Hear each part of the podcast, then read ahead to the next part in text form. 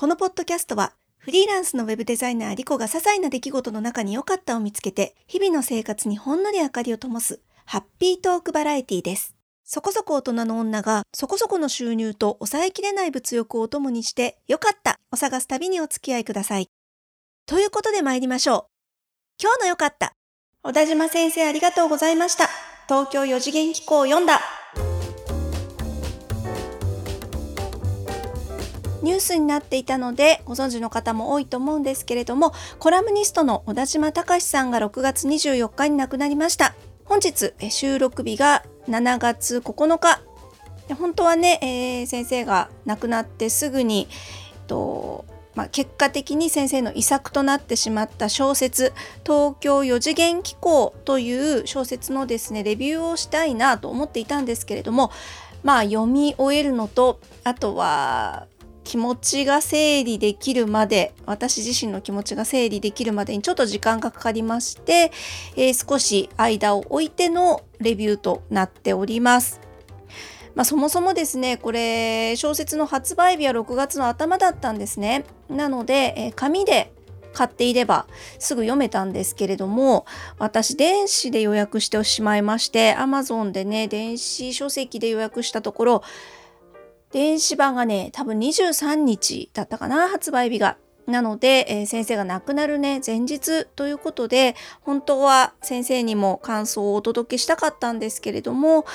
まあ、とってもそこが悔やまれるなと思いつつ23日から読み始めました。でですね私がこうちょいちょい先生とつい言ってしまうのは実際私にとって小田島隆さんは先生でありまして断続的になんですけれども小田島隆さんが主催される文章講座に私通ってまして3回受けたうちの主にあの最初の2回ですね濃い時間を先生と過ごさせていただいたのは最初のビジネススクールに通った時でえーと、この時はですね3ヶ月間各週で開催される講義を受けてで毎回ね次のこう課題みたいなのが最後に発表されましてで、え、その課題に沿ってですね文章を書いて提出するっていうこれなかなかねハードなんですよやってみると。で私も最初なんとなくカルチャーセンターみたいなノリで、えー、通い始めたんですけれどもちょっとね始まってからしまったって思うぐらいハードでした。えー、そうですね1回あたり、まあ、文字数制限とか全然なかったんですけれども2,000字とか3,000字ぐらいかなの文章を提出するんですよ。でその課題テーマっていうのも、えっと、何でしょう会話文とか誰かに当ててお手紙を書きましょうとか、まあね、なかなか日常生活では書かないような文章が課題として提示されていたのでそれもあってね結構苦戦しながら毎回書いて出しておりました。まあ、そんなわけで、えー、小田島先生とは少ないながらも面識がありましたしかなりですね私は問題児だったりもしたのでそういう意味でもあの先生も覚えてくださってましたしねなんとなくこう思い入れがすごく先生に対してはありましてまあ、そんなわけでこの番組の中では小田島先生とつい呼んでしまうのをお許しください。で、えー、先生のね遺作となった小説「東京四次元機構」というものなんですがこれね遺作にして小田島さん初の小説なんですね。でえっ、ー、とまあもともと小田島先生コラムニストということでネット上でもたくさん記事読めるのでもしご興味があれば検索していただくと見つかると思います。読みやすいところでいくと日経ビジネスかな？日経ビジネスのウェブ版でずっと連載をされておりまして「A Piece of Cake」というタイトルのコラムをずっと書かれておりましたのでこの辺りですね検索していただくと読めると思います。でね読んでもらうと多分ね好き嫌いがはっきり分かれる文章を小田島さんは書くんですね。結構こうまあコラムニストなので当然といえば当然なんですけどすごく理屈っぽいというか、えー、まあ論理的な非常にこう明快な文章ではあるんですけれども結構ね言い回しが独特だったりとかうんとやっぱりちょっとね難しめなのかな。結構あのハイコンテクストっていうことを先生実際講座でもよくおっしゃってましたけれども裏を知らないと背景の知識がないと、えー、ちょっと理解できないような部分とかもありますのでそんなに平易な文章ではなかったかなと思います。ただ読みやすいかどうかで言うと非常に読みやすい文章を書く方ででしてそれがですねこの小説にも存分に生かされていますね。で私正直ねあんまりえーと、今回のこの東京4次元機構みたいな小説って得意じゃなくって、えというのはねショートショートなんですね。すごく短いお話がいっぱい入ってるんですけれども、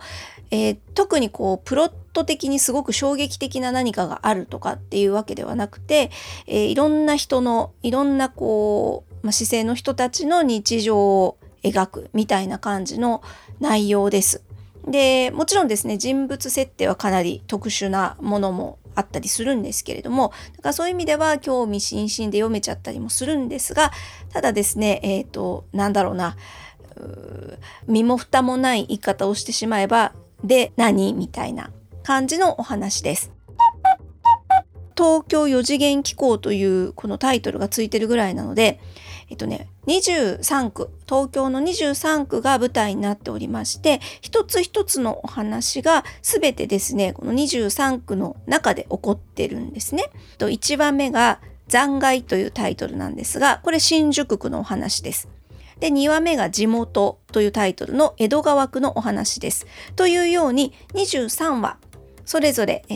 ー、何かしらのタイトルがついてでいろんな登場人物が現れてお話が進んでいくという出題になっています。このね、最初の6話はうっすらつながりがあるんですよ。登場人物が前のお話に出てきた人がまた出てきたりとかして、一連のお話になってるんで、これは面白いなぁと、面白い構造だなぁと思って読み進めてたんですが、その後の17話は、えっ、ー、と、なんか異なるお話みたいな印象でした。でさらにその後ろに短編がいくつかくっついて一冊になってるっていうようなそんな感じの作りでしたね。ギャングエイジ台東区のお話これはね私すごく好きだなーって思いました。えっ、ー、とね子供が主人公なんですけれども小学生がねあの仲間たちと一緒に飛ばすに乗って、えー、いつもの自分たちのこう暮らしてるエリアからちょっと離れたところに行くんですよ。ところがそこで道に迷ってしまってっていう、まあ、本当に些細なお話なんですけれどもなんかね自分の子供時代を思い出すというか自分もきっと子供の頃こんなことあったよねっていうようなもしかしたらないかもしれないけどあったかのように錯覚しちゃうぐらいありありとした表現描写素晴らしいなぁと思いました。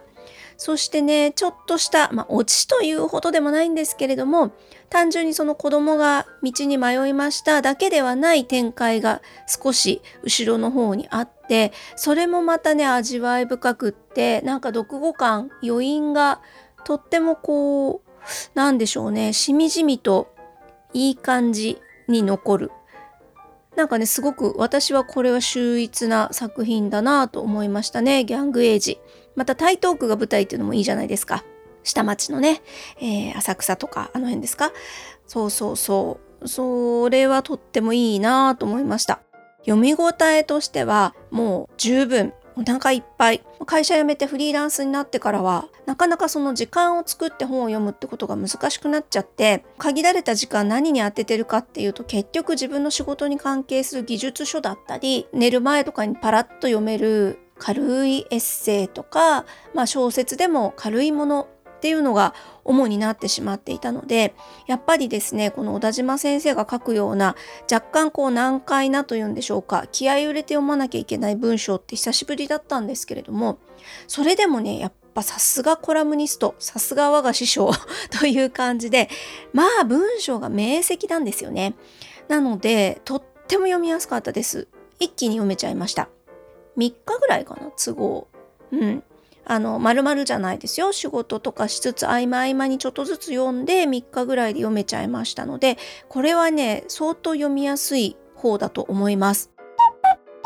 そう私は本当にね恥ずかしいぐらい落ちこぼれで最初受講した2014年の段階ではですねちょっと自信あったんですよ。そりゃ私だって丸腰じゃないですよ。そこそこね文章を書けると思ってたし実はその段階で書籍も何冊か出してたんですよね。まあ技術書ですけどね私が書くとなんて技術書なんて文章力いらないんですがそれでも一応人に読んでもらう文章を書けると思ってで参加したにもかかわらずですよ。えー、もうね、最初の方ひどかったですね。課題で提出した文章をね、ボロクソ、ボロクソってほどでもないけど、当時の私にとってはボロクソにけなされたぐらいの印象で、リコさんが書く文章は意味がわかんないってはっきり言われましたからね。やっぱりそういう講座に来る人って、えー、10名から15名ぐらいだったのかな？まあまあ少人数だったんですけどみんな腕に覚えがあるじゃないですか皆さんめちゃくちゃ文章お上手なんですよちょっと引くぐらいその中にあってねもう完全ど素人みたいな感じで私ポツンといましてだからほんと最初にね受講した3ヶ月間はちょっとした地獄でしたよね。あの自分が書いた文章もねみんなにさらされるんです みんなの前で公表もされちゃうんでもうほんとね針のむしろっていう感じでしたけどただね別にじゃあ泣きながら通ってたかっていうとそんなこともなくってあのへこむんですけどちゃんとね有意義なアドバイスをしっかりくださいますしすごくねクラスの雰囲気もよくって、えー、何回かに1回はねみんなで飲みに行ったりとか講座終わった後。でそういう時もね小田島先生はもともとアルコール中毒を彼はあの経験してるのでもう一切お酒は飲んでらっしゃらなかったんですけどでもみんなと一緒に居酒屋に行ってニコニコ座って参加してくださるというような感じでね温和な柔和なね楽しいことが多分大好きな方だったんだろうなと思います。ツイッターとか SNS 上で小田島さんの文章を読んだ方は多分ね全然そんな風に思えないと思うんですけれども全くああいうね攻撃性みたいなのがない方でご本人はもちろんねちょっと皮肉屋さんだったりとか物事を斜めから見るようなところはありましたけれどもでもねあの本当にね会って顔を見て言葉を聞いてるといつもね目が笑ってるんですよね知性で優しさをくるんでるような感じの方でしたよね。